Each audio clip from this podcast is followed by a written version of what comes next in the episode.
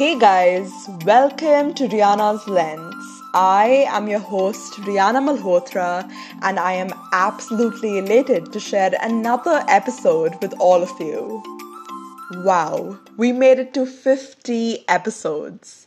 This has truly been quite the journey, and I cannot thank the guests on this podcast and my listeners for making it so special. Throughout these episodes, I have acquired a lot of knowledge about the STEM fields. So much so that I feel like I'm even more passionate about advocating diversity in these fields than ever before. And now, since we have heard from so many established professionals in these fields, I thought that why not for this golden anniversary episode, I tell all of you about my experiences as a student studying STEM at high school. So, at high school, I had taken physics, chemistry, math, and ICT as my core subjects through IGCSE and A levels. Each of these subjects can be extremely daunting, but also rewarding. I can promise you that there is nothing as satisfying as getting a question that you have been working on for quite a while correct. Now, as a STEM student, it is essential that you get comfortable with feeling uncomfortable. Oftentimes, you may find opportunities that you think you can't do, but the truth is, you really can. It's okay to feel uncomfortable and try things that you have never done before. Because you never know, it might turn out that you actually like it. High school is all about developing new interests and trying out new things. So give everything a go before you decide that it is not for you.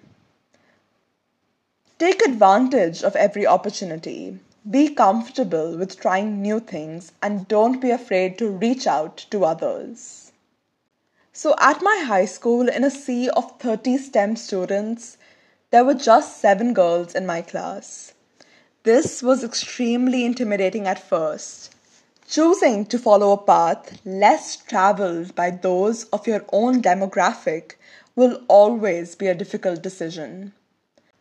Even more challenging, however, is sticking to that path as you're continuously faced with the actions and opinions of those who are implicitly biased towards maintaining a particular status quo. It is essential for girls studying in the STEM fields to succeed in the face of this opposition with as much grandeur as possible. Recognize that there exists some internal bias but refuse to let it corrode your sense of self worth and limit what you think yourself capable of. Bring to the table your unique perspective and hard earned talents, and no one can reasonably refuse you a seat.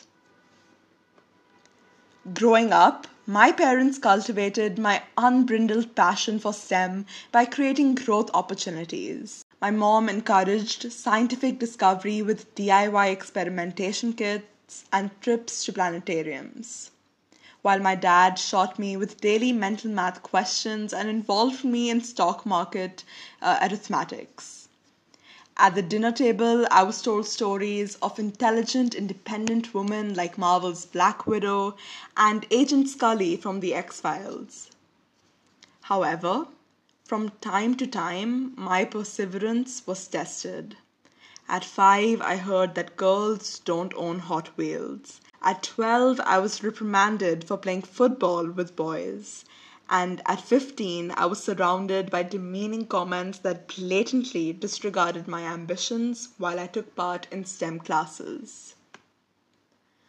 After talking to my female classmates, I realized that a lack of female STEM role models was a large contributing factor to a lesser number of girls. Well, it's true. Amongst the Musks and Zuckerbergs, I had no non fictional female engineer role models.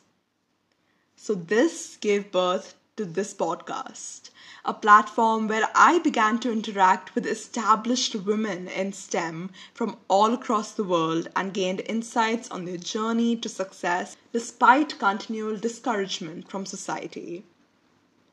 Diversity is highly underrepresented in STEM fields. Most jobs are dominated by men, which makes for unique circumstances for women to navigate. While I embarked on this journey, I also motivated myself at high school with some personal endeavors. I taught myself key programming languages like C, C, HTML, CSS, and Arduino. One of the most memorable internships that I had through these programming languages was as a research volunteer at Bebot.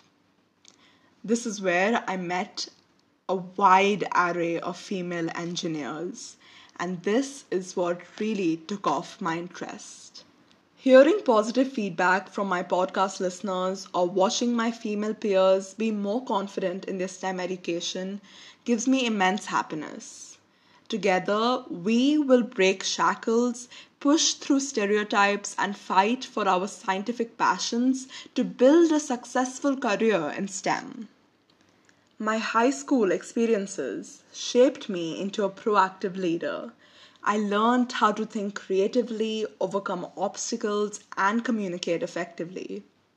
But most importantly, I learned perseverance striving for a cause I truly believe in, and being accountable even when it is difficult.